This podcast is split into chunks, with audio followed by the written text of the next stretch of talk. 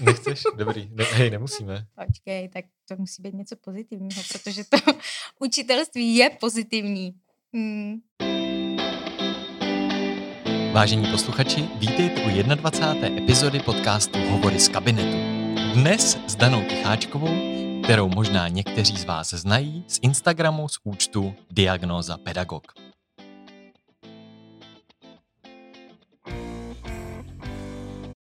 Ahoj Dančo. Ahoj. Uh, prosím tě, úplně na začátek natáčíme o tvých jarních prázdninách. Uh, pro mě je stále klasický školní týden, ale co tě sleduju na Instagramu, tuším, že to budou tak čtyři roky, tak je to poprvé, co jsem si všimnul, že ty máš prázdniny, protože možná někteří vědí, možná někteří ne. To, že má škola prázdniny, neznamená, že je má i učitel. Jak je to většinou u tebe? U mě za ty poslední čtyři roky je to většinou tak, že ty prázdniny nemám. Ale tak já jsem člověk, který se rád vzdělává sám od sebe, takže často se věnuju sama sobě. Akorát většinou jsou dány nějaké úkoly, které máme splnit, připravit třídy, nebo jsou volby. Eh, teď píšeme nové ŠVP, takže ono Školní to... vzdělávací plán ono to volno úplně není tak, jako by to vypadalo. A navíc teďko zrovna o prázdninách musím přepsat veškeré doučování, které je uh, dotováno z Evropské unie, protože vyslali nové tabulky. Takže zpětně budu předělávat výkazy z doučování. Tak doučování se určitě dostaneme. Ty jsi zmínila to vzdělávání. A dá se teda říct, že během těch prázdnin, kde je škola zavřená, ale zavřená není, tak probíhá nějaké vzdělávání učitelů třeba? Velmi často různá školení pro celý pedagogický sbor, pro první stupeň, druhý stupeň, napříč vším. Takže většinou se školíme. A dala bys nějaký téma třeba, který tě zaujalo z minulosti? Popravdě většina školení, která probíhaly o prázdninách nebo o mém volnu, tak byla školení, která jsme si museli splnit a nedali mi prakticky nic nebo se 20krát přesunovala a stejně ten výsledek byl, řekněme, nevalný. Takže já si sama potom hledám svoje školení, která teď teda naštěstí většinou jsou i zdarma, člověk se nemusí platit, což je jako skvělý. Ale v té škole, no tak pokud je školení na nějakou administrativu, tak mi to úplně moc jako v té práci nepomůže. Takže děkujeme pěkně, mm, hezký čas. Když jsi mluvila o těch školeních, které jsi našla sama a které jsou třeba zadarmo, a Dobrý jsou i placený, samozřejmě víme všichni, jak na tom jsme. A vypíchla bys některý doporučila? Já, jestli teďko třeba k informatice by někdo chtěl poradit, tak Centrum robotiky v Plzni, tak má velice často webináře, hodina, dvě po pracovní době kolem 6. 7. večer, takže ideální stav, když si chcete odpočinout. A nebo i Národní pedagogický institut teď vydává spoustu školení, to se mi taky líbí. Hmm, a v Plzni máme ještě SIPO s Y a tam taky na stránkách mají spoustu školení. Zase pro učitele zdarma k informatice, k revizím a tak dále. Mhm. SIPO je každopádně zkrátka systémová podpora, proto je tam to tvrdý i a je to vlastně celostátní. Možná, pokud nás posloucháte z různých regionů, tak se můžete podívat na krajský kabinet SIPO a nakontaktovat se s lidmi, kteří tam dělají zajímavé věci a nejenom, nejenom webináře. Ty jsi zmínila tu Plzeň, čím se dostáváme k tomu, že učíš v Plzni. Jak bys popsala vaši školu? No, je to třetí škola, na které působím, takže už mám trošku představu o plzeňských školách. A tady jsem nejspokojenější, je to klasická škola, devět tříd, plus teda máme ještě odloučené pracoviště, což nám někdy pomáhá a někdy ne. Jsme poměrně velká škola, máme do 700 žáků, což si myslím, že na Plzeň není úplně obvyklé. Tam ty školy bývají menší. Ale zase máme velikou podporu z města, protože děláme spoustu projektů, takže vím, že pokud eh, máme něco v Merku, tak město nám pomáhá, aby jsme si to mohli splnit, což je pro nás veliký plus. Když bys to konkretizovala, tu spolupráci s městem? Eh, pokud můžu být úplně konkrétní, tak třeba teď, když byl nedostatek roušek, tak eh, město Plzeň nám dalo nanoroušky všem učitelům, pravidelně nám dávalo dezinfekce, eh, pokud jsme chtěli vybavení do tříd, tak nebyl problém se spojit s nějakým fondem nebo se na městě domluvit, jak by se to dalo financovat, což mi přijde fantastický. Dokonce se na nás občas i z města přijdou podívat, jak se tam máme. jak taková návštěva vypadá? Uh, velice formálně. Všichni musíme být ustrojení. Já si srandu. Uh, tak teď jsme tam měli třeba pana Baxu, takže se na nás přišel podívat, jak, jak se ta škola změnila. Nám tu školu ještě budou zase rozšiřovat, protože už jsme na vrcholu kapacity, takže učíme v kuchynce a tak dál. Takže usoudili, že by se nám hodil ještě jeden pavilon. Tak se přišli podívat. Ty jsi zmiňovala to odloučené pracoviště a v rozhovoru s Jirkou Kolarovem tohle padlo, který přejížděl takhle mezi dvěma školama. Jak to funguje u tebe? U nás naštěstí, pokud člověk sám si neřekne, že chce na odloučené pracoviště, tak tam není. A u nás je odloučené pracoviště pouze pro první stupeň, takže jedna až pět. A děti, které jdou na druhý stupeň, tak doplňují stavy u nás, kde jsme všichni, protože spousta dětí odchází na gymnázii a zpětek. Takže pak ten druhý stupeň je volnější. A víceméně je to tak, že pokud je člověk určený na odloučené pracoviště, tak je jenom tam ale ti, co jsou na odloučeném pracovišti, musí jezdit na porady a e, metodická združení k nám. Popiš metodický združení, co to vlastně je? Metodické združení je združení pro první a druhý stupeň, kdy se vlastně schází všichni učitelé z toho daného stupně. Protože já učím na obou dvou stupních, tak se občas scházím na obou stupních. A je to vlastně takový vhled do toho, jak funguje ten první stupeň, druhý stupeň. E, určujeme si tam jak dáváme známky, jestli známkujeme třeba domácí úkoly, eh, jakým způsobem řešíme kázeňské přestupky a tak dále. A dá se říct, že to je na tom místě, jako že to je na učitelích, nebo tam přijde třeba vedení a řekne, jako bude to takhle a mm, na metodické združení vždycky je přítomen samozřejmě zástupce toho daného stupně, ale na tom združení to, co se domlouvá, je prostě nějaká debata. Musíme se na tom shodnout většina a i kdyby se to tomu vedení tomu zástupci nelíbilo, tak si myslím, že stejně to nevybojuje, protože nás je víc. Ty se dotkla toho, že učíš na obou stupních, což by na první pohled působilo vlastně zvláštně, že to třeba nejde. Jak se ti to stalo? to je hezký. Jak se ti to stalo? Já jsem na vysoké škole měla v rámci učitelství pro první stupeň Němčinu, která se rušila ale nás ještě nechali tu Němčinu dostudovat, protože pochopili, že když už jsme měli Němčinu od základky a angličtinou jsme byli prakticky nepolíbeni, že bychom asi nezvládli tu angličtinu. Tím pádem já jsem dostudovala v Němčině a když jsem se potom hlásila do nové práce, tak mi paní ředitelka oznámila, že jí chybí Němčinář na druhý stupeň, jestli bych byla ochotna učit Němčinu, protože eh, naše univerzita to vymyslela krásně. Pokud jsme dostudovali v Němčině, tak jsme dostali, že máme úroveň a můžeme učit úroveň, ale ne stupeň. Tím pádem všechno legislativně sedí a i když je člověk vystudovaný jako učitel pro první stupeň, tak může jít na druhý stupeň, protože učí v úrovni té Němčiny tak to je ještě, to jsem se teď dozvěděl něco nového. Já jsem věděl, že ve chvíli, kdy vlastně seš kvalifikovaná pro ten jeden stupeň a na tom svým stupni učíš aspoň jednu hodinu, tak i jako legálně můžeš učit na tom druhém stupni. Takže třeba já jsem vystudovaný druhostupňař a učil jsem tři hodiny na svém druhém stupni, ale šest hodin angličtinu na prvním stupni. Úplně v úvodu jsem zmínil tvůj Instagram a tvůj nick uh, Diagnoza Pedagog. Proč právě tohle jméno tam? Mně se líbilo, že si všichni dělají legraci z toho, že když je někdo učitelka, tak je to vlastně diagnoza. Tím pádem jsem nemusela ani moc hřavit mozkové buňky a mohla jsem si označit jako diagnoza pedagog svůj Instagram a přišlo mi to v ten okamžik poměrně i vystihující, protože já tu diagnózu prostě mám a nestydím se za to. A jak bys to popsala?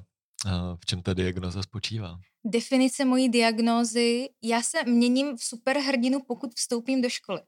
Ale jako upřímně, protože doma chaos, neustálý nepořádek, nevím, kde jsou jaké věci, ale ve třídě já mám všechno srovnáno, zorganizováno a vím úplně přesně, kde najdu jakýkoliv papír.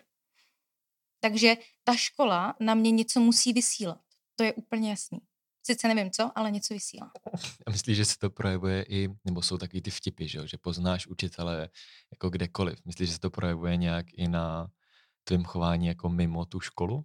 Absolutně ne. Akorát uh, možná by si někdo mohl všimnout, jak třeba komunikuji s mými psy. Tam jsem trošku direktivní, ale jinak ne. Jsi hodnější na psy nebo na děti? No na děti. Ty na tom Instagramu hodně otevřeně sdílíš, jak vypadá den učitele. Upřímně neznám jiný účet, který by to ilustroval jako opravdu od, od snídaně. Pokud byste se prosím vás chtěli inspirovat, jak může vypadat dobrá snídaně, sice nejsme food podcast, tak ale podívejte se, jak Danče na Instagram. Tak ale k tomu, co všechno ten učitel řeší. A já v tom mám dvě otázky. Ta první je, co tě vedlo k tomu to takhle otevřeně sdílet? Já si myslím, že hlavně to, abych lidem dokázala, že učitel si jenom nehraje s dětmi. Já jsem se opravdu hodně dlouho potýkala s tím, když jsem ještě studovala a pracovala zároveň, že spousta lidí, jo, ty nemůžeš být unavená, si jenom hraješ s dětmi, ty tam jenom hlídáš, to je v pohodě a suplování, to jim pustíš film. A já jsem jim chtěla vysvětlit, že to není jenom o tom, že si člověk vleze do třídy a těch 45 minut tam vydrží. A on je taky rozdíl, jestli jste tam 45 minut a máte do toho dozor, anebo máte těch 45 minutových hodin za sebou třeba 6 nebo 7. A přišlo mi skvělý ukázat lidem, jak to funguje v praxi. Že opravdu většina učitelů nechodí na půl osmou do školy, ale že už jsou tam třeba i od půl sedmí, aby stíhali všechny povinnosti. A že tam zároveň zůstávají dlouho do odpoledne. A bere ti to něco? Zatím ne, ale to bude asi mým pozitivním nastavením mysli. Já se snažím být pozitivní člověk. Ale tak myslím si, že mi to bude brát spoustu času do budoucna. Já mám teď výhodu, že samozřejmě člověk nemá úplně rodinu, nemá děti, takže si může dovolit toho času v té práci trávit víc.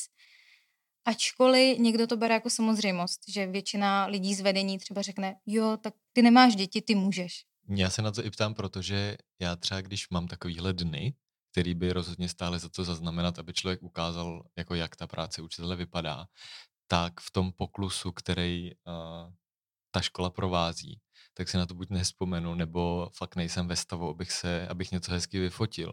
Ale ty to zvládáš, tak mě jako to zaujalo, chtěl jsem se zeptat, jaký je ten tajný recept. Podle mě jenom načasování. Já, když přicházím do práce, tak jsem tam jedna z prvních, takže to, že si cvaknu selfiečko, nikdo nevidí a nemusím se za to stydět. A většinou, když přidávám ty fotky, tak se snažím během dne, ale samozřejmě, že jsou dny, kdy jsem ráda, že si odběhnu na záchod, budu zcela upřímná. Takže potom, když přijdu třeba domů odpoledne, tak začnu sázet fotky hezky jednu za druhou, ale snažím se i pro ty děti dělat spoustu fotek, protože jsem si uvědomila, že děti mají fotky z výletů, s rodinou, s kamarády, ale nemají z toho prostředí školy. A mně se líbí ta představa, že až bude ta moje třída vždycky odcházet, tak si uděláme nějaké fotoalbum, prohlédneme si fotky, řekneme si, kam jsme se posunuli, kde jsme všude byli. Takže já jsem původně začala dělat ty fotky jako vzpomínky pro ty děti. A nakonec jsem zjistila, že ty vzpomínky budou víc pro mě, takže se teď snažím zaznamenávat i ty věci pro sebe. A když mám hodně špatný dny, tak se podívám, kolik jsem toho zvládla a jsem na sebe pišná. Je něco, co tam třeba cíleně nedáš? Co si, co si řekneš, jako tohle vlastně sdílet nechci z té své učitelské práce? Já si myslím, že jsem autentická, že tam dávám opravdu i to, když se mi nedaří. A musím teda říct, že ze začátku, když jsem na té diagnoze začínala, tak to bylo Na tom účtu diagnoza ano, pedagog. Ano. Když jsem tam začínala, tak to bylo úplně sluníčkové prostředí, pojďte se podívat a nadechnout se toho učitelského světa, jak je to všechno dokonalé. A ten první rok byl dokonalý pro mě. Já jsem byla naprosto nadšená, byla jsem na úžasné škole. Ale samozřejmě, že přichází potom starší děti, větší problémy, náročnější schůzky s rodiči a tak dál. A to člověka vyždímá, co si budeme prostě vyždímá. Takže pro mě potom začala být ta otázka toho, a můžeš ukázat, že jsi unavená? Bude se to těm lidem líbit? A pak jsem se překlenula do toho, mě je to úplně jedno, tohle je můj účet a já si tam dávám ty svoje věci, co mě pomůžou. A když jsem potom zjistila, že to pomáhá i někomu jinému, tak jsem si řekla, tak jo, tak to tam bude. Sledují tě tam třeba i žáci? Ano, většinou z druhého stupně, ale upřímně mají skryté příběhy. Protože já do těch příběhů často dávám věci, co jim připravu na hodiny, kdy se chystám na nějaký testík nebo něco podobného, takže nechci, aby ty děti viděly úplně všechno a úplně pod pokličku i toho, jak to třeba funguje v té škole, protože si myslím, že to není úplně pro ně. A i oni sami mi říkají, a proč máme skrytá vaše storíčka? No prostě mají. Mm-hmm. Víš, to mě vůbec, já jsem se přiznám, že jsem nevěděl, že jdou skrývat takhle storíčko. No, to je... je to zdlouhavý proces a musíš znát přesně ty účty, aby si ten daný účet zablokoval. Jenom na to storíčko. Periodicky se v učitelských diskuzích objevuje, mají vás děti na Instagramu a tak dále, to, že ukazuješ těm dětem svůj život, protože často tam padne komentář jako to ztrácím autoritu, já jsem jenom ten učitel a tak dále. Jak se s tím vyrovnáváš ty? Já jsem si kvůli tomu tu diagnózu založila, protože já mám ještě samozřejmě soukromý účet, kam si dávám své soukromé věci, kam si dávám fotky s přáteli, moje psy a rodinu a tak dál, ale to je soukromý účet, kde mám skutečně ty nejbližší lidi. A co se týká diagnózy, tak diagnóza je vhled do mého pracovního života. A pokud děti uvidí, že pro ně něco připravuji nebo čemu se věnuju ve svém volném čase, tak to mi neublíží. Pokud uvidí, že jdu ráno se sem na procházku, tak prosím, podívejte se, ale určitě tam nebudu dávat, jak jdu s někým na večeři nebo něco osobního. To tam vůbec nedávám. Jsme rádi, že jste hovory z kabinetu doposlouchali až sem. A pokud se vám podcast líbí, budeme ještě radši, pokud o něm dáte vědět na sociálních sítích, nebo napíšete hodnocení, ať už v Apple Podcast nebo na Spotify. A pokud hovory z kabinetu máte opravdu rádi, můžete je podpořit ať už jednorázově nebo pravidelným příspěvkem na platformě Piky. Odkaz najdete v popisku epizody. Díky a teď už nerušený poslech. Ty jsi zmínila, že jsi už při studiu pracovala. Tak pojďme do té historie, jak se vlastně stalo, že se z tebe, z Dany, stala diagnóza pedagog. Tenkrát mi bylo 21 let a chtěla jsem praštit se studiem na vysoké škole. Počkej, ty jsi ještě zmiňovala před rozhovorem tu střední. Ano. ještě hloubš do historie. Takže půjdeme ještě hlouběji. Já jsem byla na střední pedagogické škole, kam jsem se dostala úplnou náhodou, protože jsem byla neskutečný flink a tím zároveň chci říct, že ne všichni učitelé byli vždycky šprti, já opravdu ne. A na základce jsem prošvihla uh, přihlášky na střední školy. A naštěstí pedagogické školy a konzervatoře tak měly delší dobu na přihlášení, protože tam byly talentovky. Takže moje maminka usoudila, že asi nevím kam se sebou a tenkrát mi doporučila, jestli bych nechtěla zkusit tu střední pedagogickou školu v Prachaticích. Uh, pak jsem se hlásila na zemědělku do Klatov ještě. a já jsem si řekla, že zkusím ty Prachatice. A v té době jsem ani nevěděla, kde Prachatice jsou. Budu úplně upřímná. Takže když jsem se přijela podívat na talentové zkoušky do Prachatic, tak jsem se málem chtěla zastřelit, protože jsem zjistila, že to není žádné velkoměsto, že je to opravdu malé městečko a ještě skoro v pohraničí a že jdu na školu, kde je 99% dívek a když už jsou tam nějací chlapci, tak velmi zvláštní někteří. Nicméně talentovky jsem zázrakem udělala. Jak vypadaly talentovky? Tělesná výchova, kdy jsem se musela naučit sestavu na koberci. Trénovala jsem to velice dlouho. Potom tam byla výtvarka, eh, kterou s chudou okolností ten den vedl můj budoucí třídní pan učitel. A když jsem mu odevzdávala ten svůj výkres, eh, který byl inspirovaný egyptskou technikou, tak eh, mi řekl s Bohem. Jo, z výtvarky jsem dostala nejméně bodů. Pak tam byla hudebka, tak tu jsem měla v kapse, to jsem věděla, já jsem chodila vždycky do sboru a nějakým zázrakem mám velmi dobrý hudební sluch, takže to neumím dodnes noty teda, ale i s tím jsem přežila. Odhalila to ve čtvrtáku paní učitelka na klavír, hm, trápila mě hodně, ale až ve čtvrtáku. a potom tam byl mluvený přednes, no a tam jsem válela, naprosto. Měla jsem Jiří, Jiřího žáčka, ani to mi říct. Měla jsem úplně nejkratší text ze všech lidí, kteří se tam připravovali. A taky se na mě podívali takovým tím okem jako holka, tak ty jsi ale úplně mimo.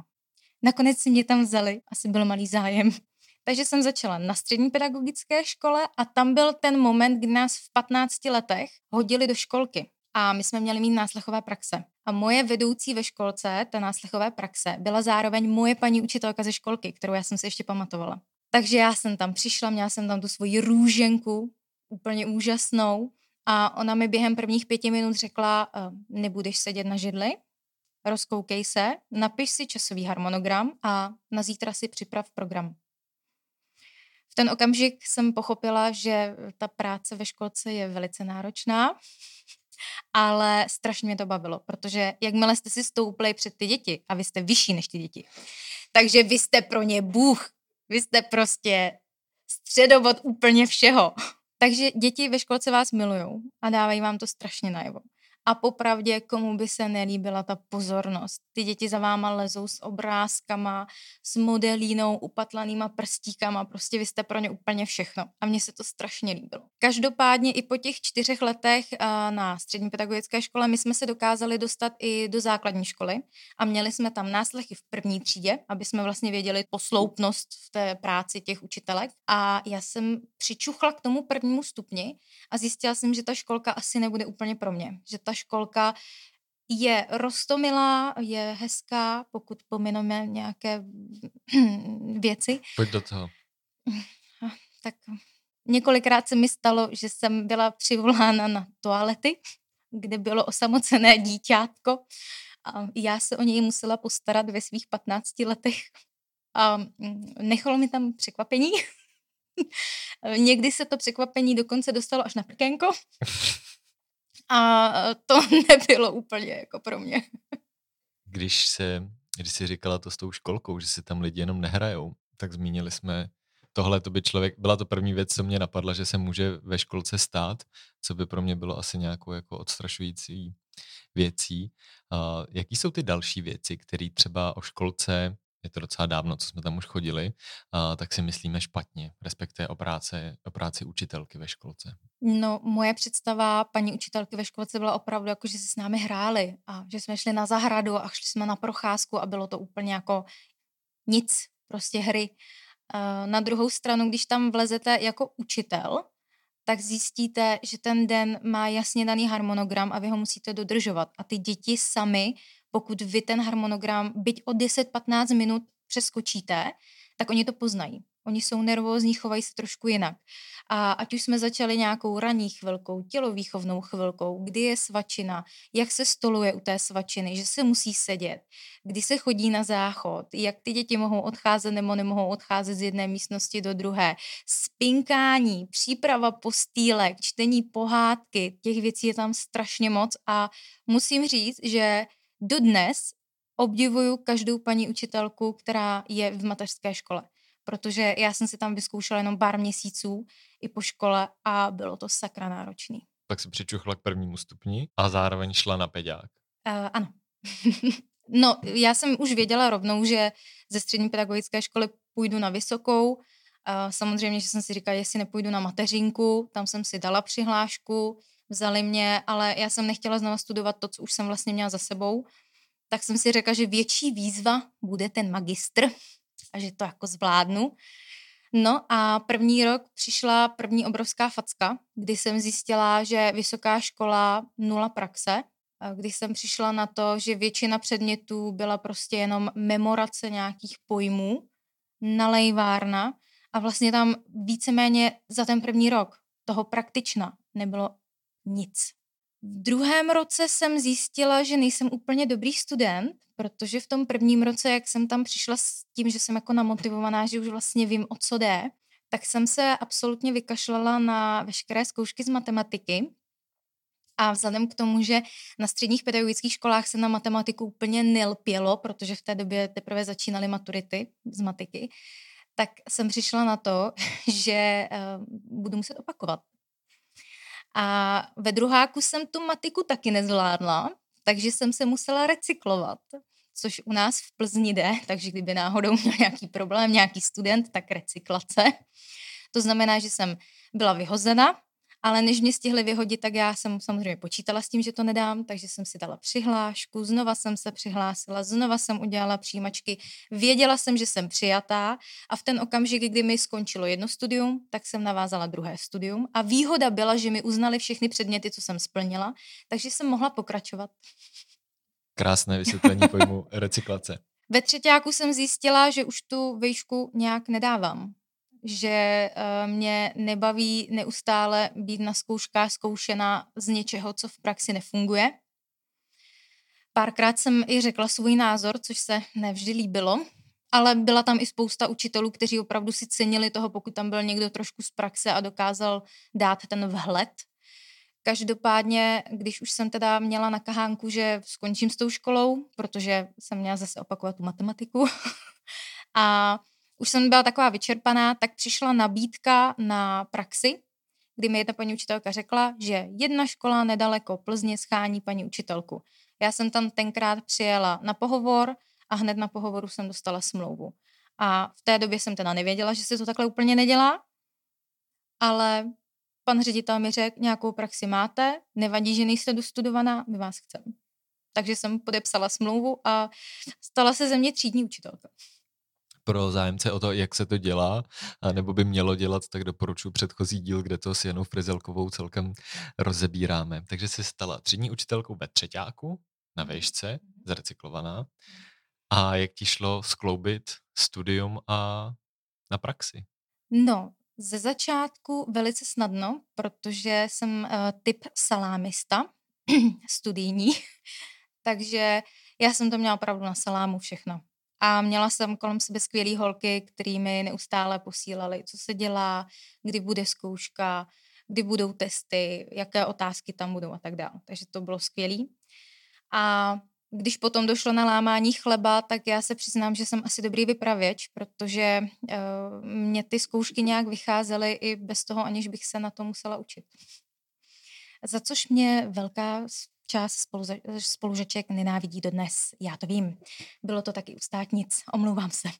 Jestli jsem to pochopil správně z toho vyprávění, tak to, že jsi nastoupila do praxe, tě nějak udrželo na té vejšce? Pro mě to byl důvod, mně se najednou objevil důvod, proč to dodělat, proč neskončit a proč opravdu si doklepat, když to řeknu takhle ošklivě, toho magistra, protože samozřejmě bez něj vás v té škole moc dlouho nenechají, abyste učili.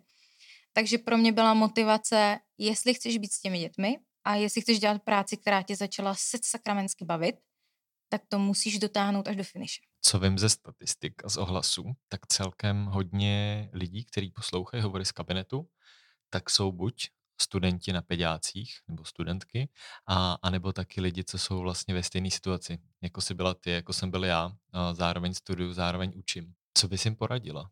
Nebo těm, co se třeba rozhodují, jestli do tohohle jít? Pokud někdo jde studovat uh, pedagogickou školu s tím, že si myslí, že mu ta škola dá spoustu, tak uh, z té praxe, a já čerpám teď jenom ze školy, kde jsem byla já, možná, že to jiné fakulty mají jinak, nechci nikoho hanit, ale u nás té praxe bylo opravdu hrozně málo. A bylo to nejvíc vidět, když byly výstupové praxe a najednou ty holky byly ve čtvrtáku. Co je výstupová praxe? To jsou rovnou výstupy v hodinách, kdy ta paní učitelka budoucí si vede tu hodinu. A někdo se tam na ní jde podívat. Ano. To je pojem, který já jsem vystudoval, měl jsem praxe a výstupovou praxi. Tak vlastně my, my na prvním stupni jsme měli výstupové praxe. To znamená, že jsme byli většinou ve dvojicích. Máme školy, které spolupracují s pedagogickou fakultou a berou si tam studentky na praxi. Takže ty třeba i já jsem teď měla dvě studentky, které u mě ve třídě plnily výstupovou praxi a já jsem to s nimi rozebírala a bavili jsme se o tom. Dokončeme, dokončeme myšlenku v tom, co bys poradila těm lidem, co se rozhodují nebo co jsou v té naší situaci, teda v té naší bývalé situaci. Pokud někdo jde studovat, tak by si měl asi rozmyslet, jestli vůbec si dovede představit, co to učení je. A pokud už je tam někdo s tím, že se cítí, že by chtěl učit a že, že v tom vidí ten smysl svého života, tak to hlavně nevzdat, dotáhnout to do konce, protože někdy vás to nebude bavit a někdy tam opravdu půjdete hlavou proti zdi, protože to nepůjde nějakými vašimi principy životními, ale ta vysoká škola je zároveň i škola takového, řekněme, vstupu do dospělého života, kdy se naučíte komunikovat uh, s kapacitami, se kterými ne vždycky musíte souhlasit, ale měli byste být diplomati a vědět, jak se v těch situacích chovat. A to vám potom v té praxi jako učitelce a učiteli strašně pomůže. Dáš nějaký příklad konkrétní? Jednání s rodiči. Veškerá jednání s rodiči. Jednání s vedením, kdy jste nespokojení a chcete něco říct, řekněte to prosím, nenechte si, nenechte si vymlouvat, že nemáte něco říkat, protože to nemá cenu. Prostě pokud se mi něco nelíbí, tak já jsem ten typ, který už po těch letech sebral odvahu a prostě jde říct, ale nelíbí se mi to, vadí mi to, chci to jinak. Ze začátku určitě. Já jsem brala eh, svého prvního pana ředitele opravdu jako autoritu neuvěřitelnou a pomalu jsem se i bála zaklepat k němu na dveře a jít mu říct, že se mi třeba možná něco nelíbí, to by mě ani nenapadlo. Ale s tím, že člověk má víc zkušeností a někdy už máme i trošku ostřejší lokty a myslím si, že už máme i vyhraněnější názory na to učení, jak to chceme dělat. Takže teď, když se mi něco nelíbí, tak jdu. A jdu přímo za vedením. Abych možná k té tvojí výzvě, když se vám něco nelíbí, tak to běžte říct. Doplnil i to, že uh, já, když jsem vedl jeden studentský spolek, pak jsem spoluved organizaci, tak jsem si uvědomil, že když člověk je v té vedoucí pozici, a ty lidi nechodějí a neřeknou mu tu zpětnou vazbu, tak on se jí nedoví. A že když jsem se pak zpětně třeba dozvěděl, čím jsem ty lidi štval, ale oni mi to neřekli, protože je to přece blbý, tak jsem úplně si rval vlasy a říkal jsem si, abych to fakt potřeboval slyšet. A přijde mi super uh, se o tomhle třeba s tím vedením i otevřeně pobavit. Jakože vůbec vám vůbec nemám ambici mluvit vám do práce, ale napadlo mě tohle a tohle, tohle mi nevyhovuje a když to člověk řekne jako hezky, tak ty výsledky jsou často vlastně překvapující a že není potřeba se toho bát. A pokud je to ředitel, kterýho by se v tu chvíli člověk bál, respektive by zareagoval nějak blbě, tak je ke zvážení vlastně, jestli na té škole chci učit třeba. No.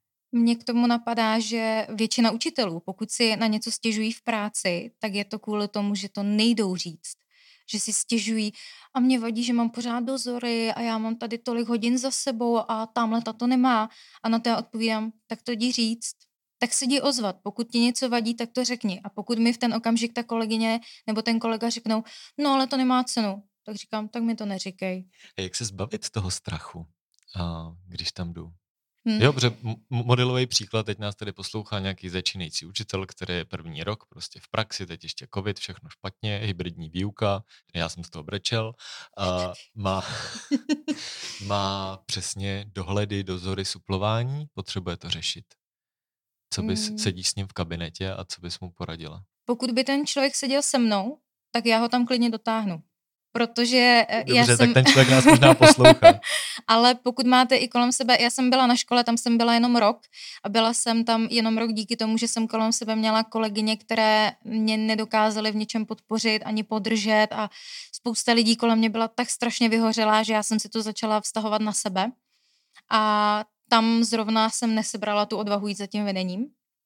Každopádně pokud už kolem sebe máte lidi, kteří vás nenakopnou a neřeknou, seber se, jdi, je to lepší, jako proč se tady budeš kvůli tomu tři, čtyři dny trápit, nebo nedej Bůh půl roku tady nad něčím přemýšlet, tak uh, si zvážit, jestli opravdu chci učit, protože v tom učení musíte dělat extrémně závažný rozhodnutí a někde musíte udělat hned, pokud řešíte nějakou krizovou situaci s dětmi, tak eh, to nepočká 14 dní, než se rozmyslíte a domluvíte s metodikem prevence, co máte dělat, ale musíte na to reagovat nějak hned. A i když ta reakce bude blbá, no tak bože, Ježíši, učíte se a učíte se za chodu a nikdo vás to nenaučil. A jestli uděláte chybu, no tak jste udělali chybu. Máte se z ní poučit a jít dál. jo, to je, já občas říkám, zrovna dneska se to stalo při hodině uh, s dětmi, že jsem říkal, hele, já se to taky učím teď jdem vyzkoušet věc, která nevím, jestli zafunguje, jako podivu zafungovala, to bylo moc fajn, a, ale že v té škole se prostě učíme i my jako učitelé, není to vlastně dokončený. To je super, co jsi řekla. Zmínila si, že ti to pomohlo v komunikaci s rodičema. A můj oblíbený výzkum, chtějí zůstat nebo odejít, a právě o situaci začínajících učitelů, uvádí, že ten důvod, proč hodně lidí končí, je právě ta komunikace s rodičema, respektive to, že nemají podporu třeba odvedení v komunikaci s rodičema. A co se ty naučila za tu dobu, co učíš? Co bys pře- mohla předat? Hmm, první informaci, kterou jsem dostala, když jsem začala v těch 21 jako opravdu mladionká paní učitelka učit, eh, tak tenkrát za mnou přišel jeden tatínek po třídních schůzkách, eh, že nemá e-mail a abych mu dala svoje telefonní číslo, že se budeme domlouvat po telefonu. Naštěstí asi hodinu před těmi třídními schůzkami za mnou přišla eh, moje kolegyně a říká mi, hele, jestli ti můžu dát jednu radu, nikdy pokud si nejseš jistá a neznáš ty rodiče, nedávej telefonní číslo. Já jsem ho nedala. Nedala jsem ho vlastně až do loňského roku, kdy byl covid, protože bohužel jsem musela obvolávat rodiče a komunikovat s nimi i ze soukromého telefonu, protože to nikdo jiný nevyřešil. Ale jinak nedávám prostě soukromé číslo. V žádném případě. Komunikuju přes e-maily a pokud můžu doporučit všem, pište si veškerou komunikaci s rodiči za každé situace, i když to bude omluvenka, cokoliv, všechno mějte v mailu, klidně v SMS nebo na WhatsAppu, ale ať je to někde písemně, protože co nemáte písemně, to neexistuje. Tohle mimochodem doporučuje i psycholog David Čáp, jehož uh, Danča tedy kejve webináře o nejenom o komunikaci s rodiči. uh, jsou skvělí a tohle tam, tohle tam doporučuje. A co jsi řekla nějakou jako preventivní věc a když už třeba jsem v té komunikaci s rodičema? Pokud uh, jste konfrontováni, uh, tam je několik typů těch rodičů. Většina rodičů, pokud za vámi přijde, tak chce řešit nějaký problém. Což v Čechách je tak trošku zavedeno, že se jde za tou paní učitelkou až, když je problém. A většinou ti rodiče po vás jako po učiteli chtějí nějaké odpovědi. A uh, já jsem jim úplně otevřeně říkala, já jsem mladá, nemám tu zkušenost, já to vím, ale udělám maximum pro to, abych se naučila, abych zjistila, co se děje nebo co se stalo. A zjistila jsem, že s upřímností člověk nejdál dojde. Ti rodiče vás přijmou mnohem lépe, pokud jim rovnou řeknete, ano, stal se tady nějaký problém, řešíme ho, ale nemáme ho vyřešený. Nevíme úplně jak na to, dejte nám čas. Spolupracujte s námi, komunikujte s námi, takhle to bude nejlepší a naučit si ty rodiče, aby komunikovali i oni s vámi. Pokud ti rodiče vám budou dávat informace, které jsou někde pod pokličkou a vy o nich nevíte, tak jste vždycky o krok napřed. Mm, Mně třeba i rodiče dávali vědět, když si děti založili WhatsAppovou skupinu během, během covidu, kdy byli doma. E, nebo mi dávali vědět uh, filmy, na které se děti koukají a že by se na ně asi neměli koukat nebo že děti nosí do školy zapalovače a podobně. Takže těch informací se ke mně dostává opravdu hodně, ale možná, že ta moje komunikace, jak to mám já s rodiči nastaveno, není úplně eh, pro všechny v pořádku. Myslím si, že spousta učitelů, kteří asi nechtějí, aby jim po večerech eh, chodili zprávy nebo maily, že eh, něco o někom zjistili, ale v okamžiku, kdy řešíte problém ve třídě, tak se i každá nějaká taková prkotina hodí. Mě ještě k tomu napadá, že jde to vlastně otočit, jak ty jsi mluvila o tom naučit rodiče něco, tak uh, i o tom, že ta komunikace vlastně nemusí být jenom ve chvíli, kdy je problém, ale pokud jste třeba třídní učitel, nebo i když nejste a něco se tomu dítěti povedlo v, v té hodině, tak o tom dát vědět. My jsme zrovna já tady nerad jsem eh, v roli, že něco začnu jako eh, vykládat, ale zrovna dneska jsme s jednou kolegyní třídní řešili, že kluk, který většinou přesně je jeho maminka ve škole, jenom když je průšvih, tak včera předvedl naprosto fenomenální výkon v hodině, jako upřímně byl jsem velmi zaražený, tak jsme pak psali společně mamince pochvalu a já jsem to i psal do školy online, protože si myslím, že tohle vlastně jako máme podpořit a že to pak pomáhá i té komunikaci mně se rodič, třeba hrozně škola, osvědčilo těm rodičům psát občas e-maily o tom, co se děje ve třídě, kam jsme se posunuli, co nám nejde, co nám jde. A um, podle mě i pro většinu těch učitelů bude strašně překvapivá ta zpětná vazba od těch rodičů. Že pokud vy jim dáte vědět, uh, že se děti vrátily po covidu, tohle se nám podařilo, uh, daří se nám v tolika a tolika věcech a nejde nám například v matematice něco, tak ti rodiče vám většinou napíšou, je, vy jste úžasná, vy jste skvělá, že nám to dáte vědět. Protože ty děti jim to většinou neřeknou. Na otázku, jak bylo ve škole, hm, nic, jo, dobrý, tak eh, pokud vy jako učitel si nastavíte, Je to určitě časově náročný, ale myslím si, že jednou za 14 dní, za měsíc napsat nějaký souhrný e-mail s informacemi o třídě, čeho jste si všimli, to vám asi tolik času nesebere a vrátí vám to strašně moc. Tak tohle je třeba věc, kterou já ještě nezvládám, ale je to krásná myšlenka a zkusím se na to zaměřit. A já z tvýho Instagramu a i z našich rozhovorů vím, že studuješ na koordinátora ŽVP a že to zároveň i teda už za běhu děláš. A nejsem si teď jistý, jestli jsme všechny ty zkratky, které se toho týkají, v podcastu někdy rozebrali, ale pojďme se do toho zkusit pustit. Tak ŠVP není škola v přírodě, jako si eh, mysleli lidé na začátku, ale je to školní vzdělávací program, což je vlastně takový, řekněme, mozek školy, když to převedu trošku. Já to tak považuji za mozek školy, protože to té škole určuje nějaký směr, kam by se ta škola měla dostat nebo jakým způsobem by se tam ta výuka měla odehrávat. A já jsem dostala přidělenou funkci koordinátora ŠVP s tím, eh, že jsem si říkala, že je to výzva. Já ráda přijímám výzvy. To jsem ještě nevěděla, jak náročná je to výzva. Ale naštěstí se mi podařilo sehnat eh, studium toho koordinátora jenom online formou, de facto až jenom obhajoba se řeší fyzicky. Takže teď si dělám uh, sedánky u e-learningu, plním si tam zkoušky, testy a úkoly. Občas odpovím špatně a musím to opakovat, ale uh, tak žádný učený z nebe nespad. Každopádně je to docela jízda s tím, že člověk to dělá po večerech a dělá to ve svém volném čase. Ty si říkala, že to ŠVP je takový mozek té školy. To se mi tohle přirovnání moc líbí. A ještě nad tím je RVP jako rámcový vzdělávací program, který HVP si zpracovává škola a RVP a vlastně diktuje, dává, dává stát. Jak se ti, hm, jak to vnímáš ty, jak se ti s tímhle pracuje v té roli koordinátora? Teď v současné době je to extrémně náročné, protože koordinátoři jsou potřeba jenom, když se dějí nějaké změny.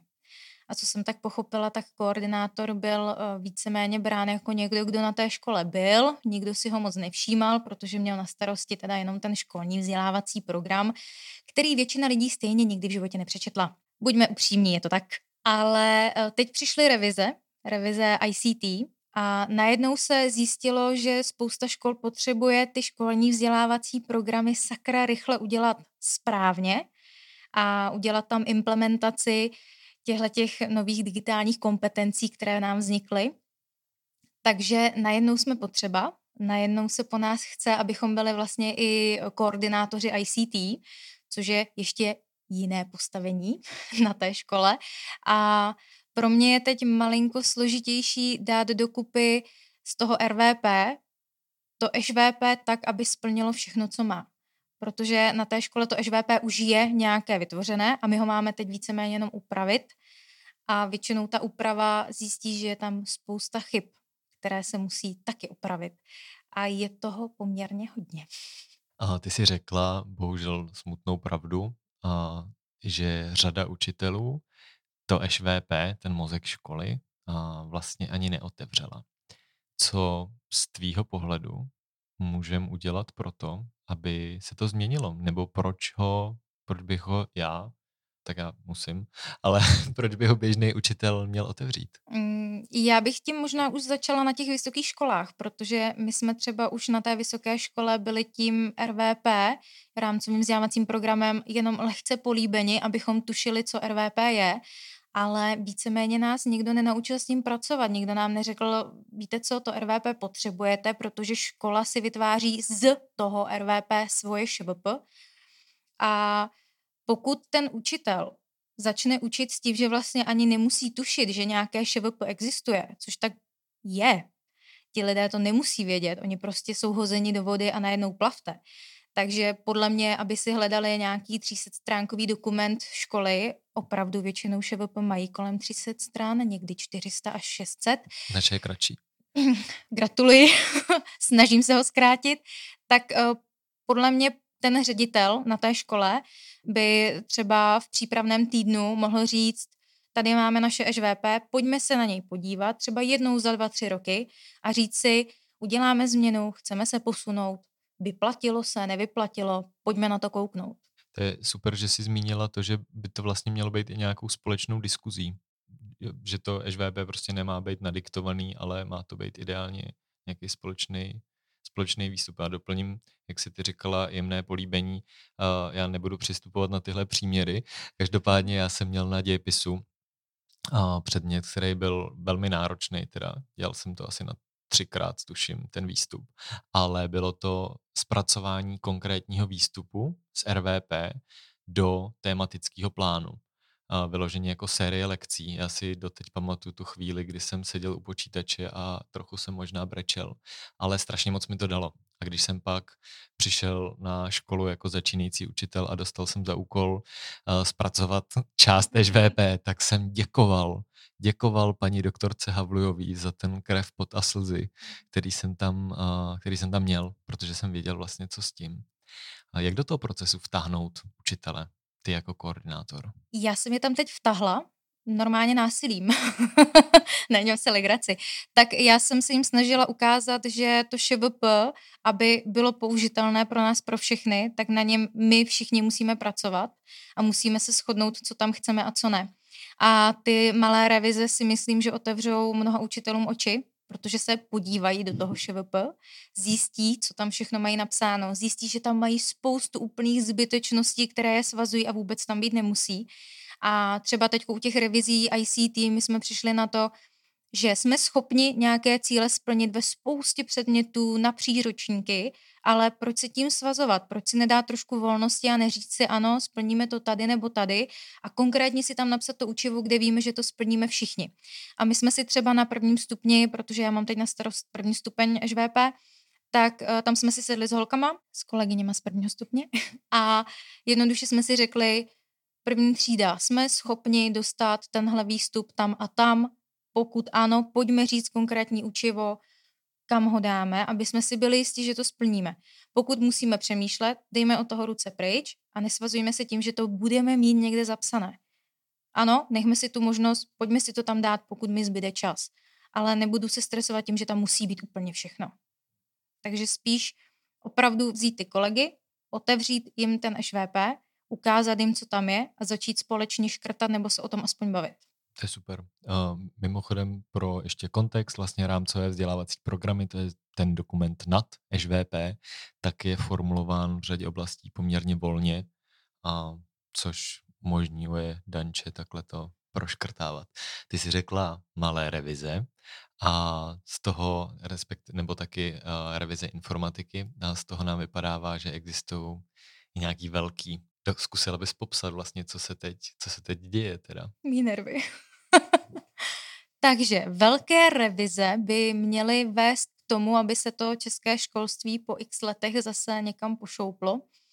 Eh, spousta totiž učitelů, kteří teď ještě učí, tak mají v hlavě bílou knihu, která nás všechny měla vést a někteří ještě rádi používají slovo osnovy, protože se učilo podle osnov a to už není, opravdu ne.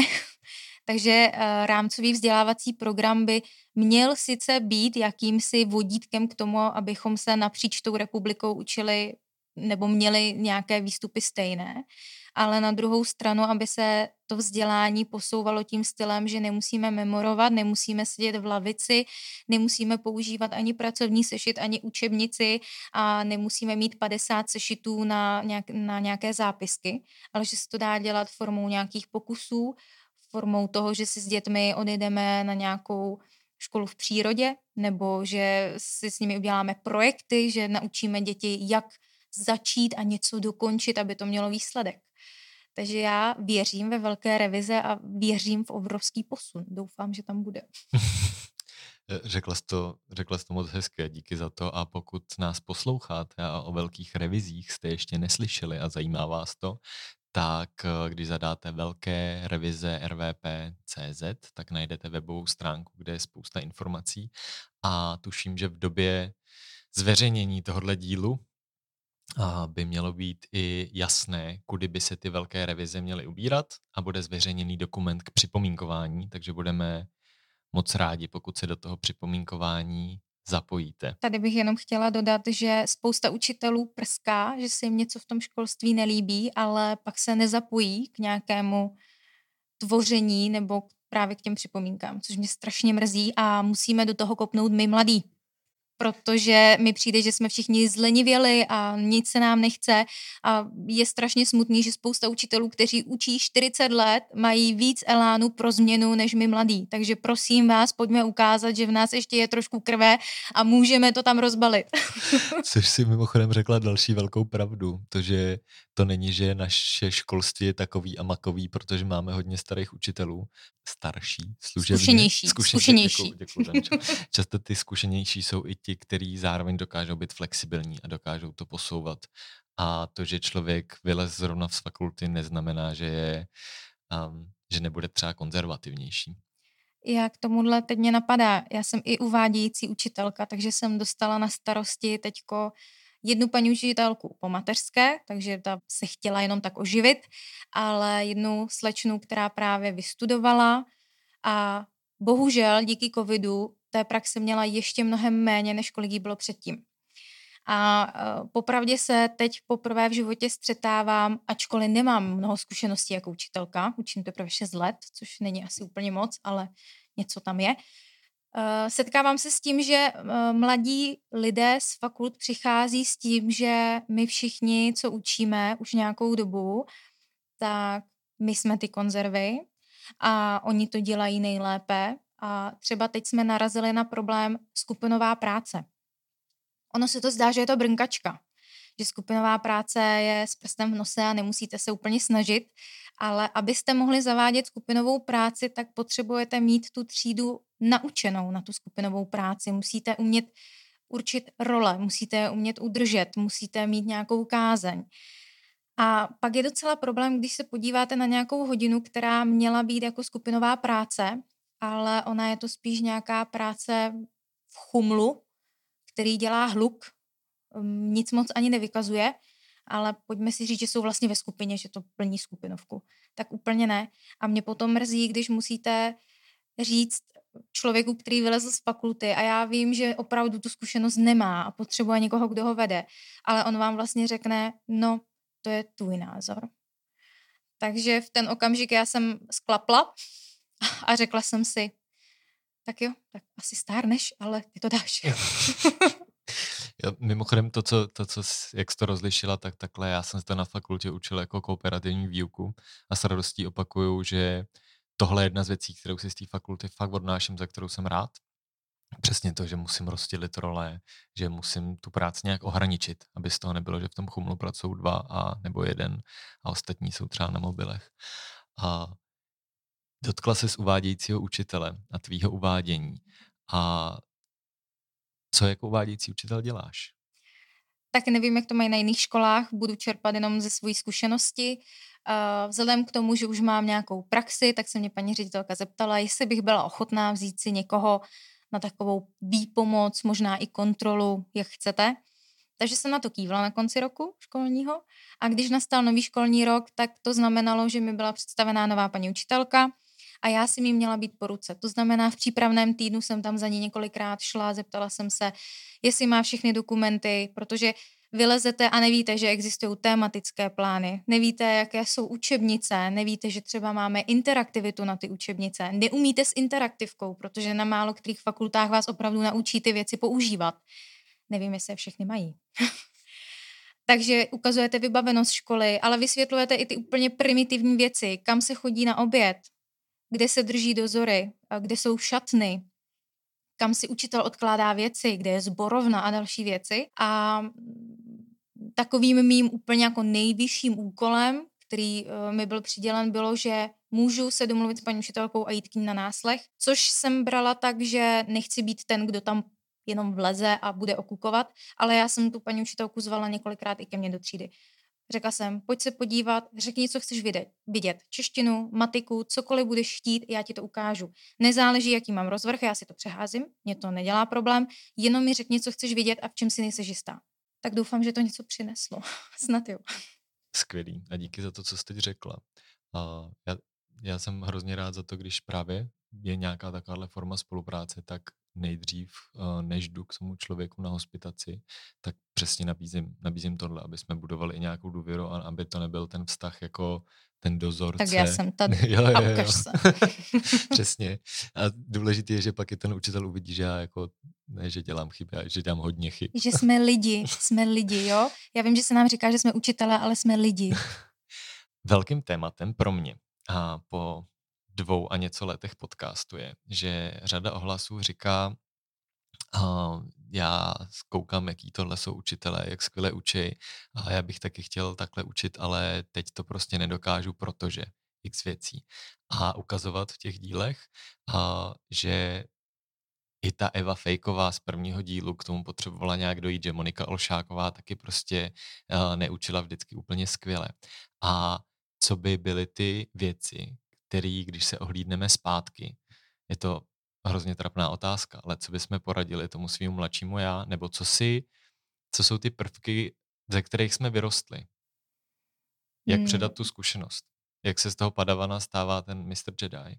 Pokud eh, já se podívám na sebe, tak já jsem si třeba ten první rok strašně fandila a byla jsem neskutečně sebevědomá Uh, ne v tom špatným slova smyslu, ale opravdu, jako pokud tam byla věc, které jsem nerozuměla nebo jsem něco nevěděla, tak já jsem dětem řekla, heleďte, tady si nejsem jistá, tady úplně nevím, ale zjistím, opravím, nebo řekla jsem vám to špatně, pro boha, můžete udělat chybu.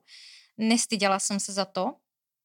Pak jsem teda byla na škole, kde mě trošku potápilo vedení a dávalo mi najevo, že sice jako máš něco odučeno, ale jako nejseš úplně dobrá a v ten okamžik já už jsem se s tím nedokázala moc dobře jako stotožnit, protože po těch uh, dvou letech, to byl ten třetí rok, kdy jsem učila, tak jsem si řekla, já ale jako vím, že jsem udělala posun. A udělala jsem ho sakra velký, protože v té době vás nenapadne si vyhledávat třeba materiály na internetu. Opravdu já jsem ze začátku brala sešit a učebnici jako to, podle čeho se mám řídit. Což eh, chápu, že pro spoustu začínajících učitelů je ta berlička, mám tu učebnici, můžu si otevřít ten sešit a vím, co mám dělat, ale asi až po těch dvou letech já jsem začala nad tou výukou uvažovat, tak pojďme ven, pojďme tu učebnici zahodit a pojďme zjistit, co je kolem nás, nebo uh, proč mám na tělocvik vymýšlet nějaké novoty, pojďme si vyzkoušet věci, které je budou bavit, nebo oni můžou naučit něco mě. A pokud já bych začínala znovu, tak dám větší důvěru těm dětem, aby oni učili mě. Aby oni ukázali mě, jak oni to chápou. Protože moje pochopení už je z toho dospělého světa, ale oni jsou taky bytosti, které mají svou hlavu a chápou to třeba někdy úplně tak jako jednoduše, že si řeknete, pro boha jo, to, to je mnohem lepší, než jak to vysvětluju já. Takhle jsem mimochodem zaváděla písemné dělení. Vzala jsem si jednoho žáčka k tabuli. OK. uh, Mluvila jsi o tom vyhledávání zdrojů. A jsme na konci. A jaký jsou nejoblíbenější zdroje diagnózy pedagog? Já jsem teď hodně na internetu, přiznávám. to my všichni. a já miluju veškeré uh, stránky, kde si můžu najít jednoduše nějaký materiál, učitelnice.cz, tam jsou skvělí lidi a vytvořili něco neuvěřitelného, hlavně pro kreativní lidi. A potom miluju veškerý weby, který můžete aktivně využít v hodině, i když jste uh, umíráte na kašel, chřipku, nevím, ale prostě jste v té škole a musíte odučit, což jsou veškeré weby Umíme to, pro první stupeň, je tam i umíme programovat, což by je teď mohlo, pro druhý stupeň. což by teď mohlo spoustě lidem pomoci.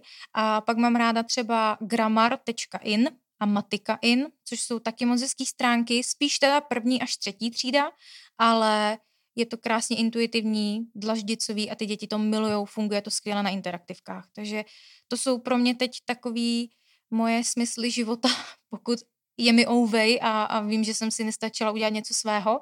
A pokud chcete tvořit, tak wordwall.com. Super. Jedna věta na závěr. Věta na závěr, podle mě, že učitel je průvodce budoucnosti národa, tak si to pojďme užít. Díky za rozhovor. Děkuji.